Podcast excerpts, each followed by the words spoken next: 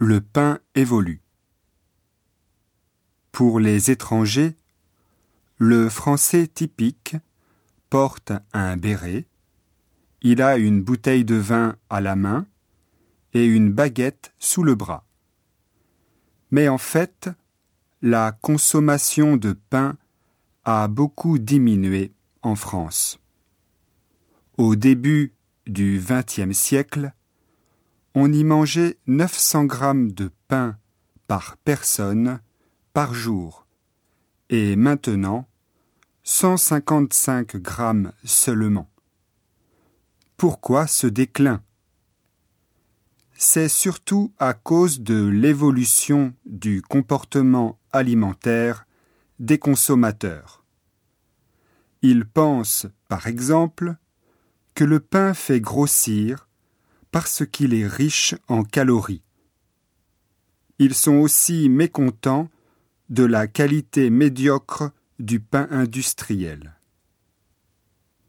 Depuis les années 80, beaucoup de Français se plaignaient déjà de la baguette appelée néon.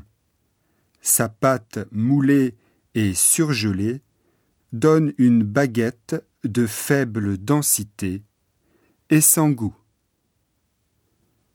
Cette situation a abouti à une loi dans les années 90.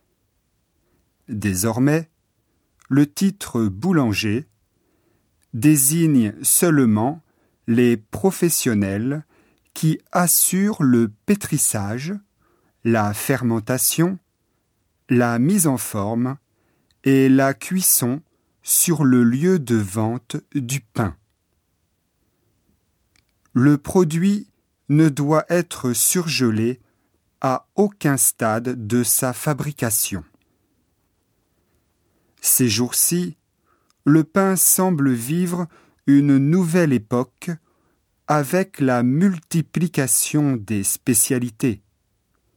Le pain de seigle, complet, de campagne, bio, voire le pain bûcheron ou des écureuils.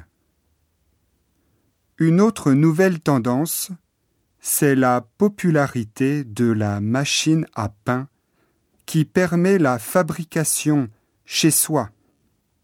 Le pain évolue.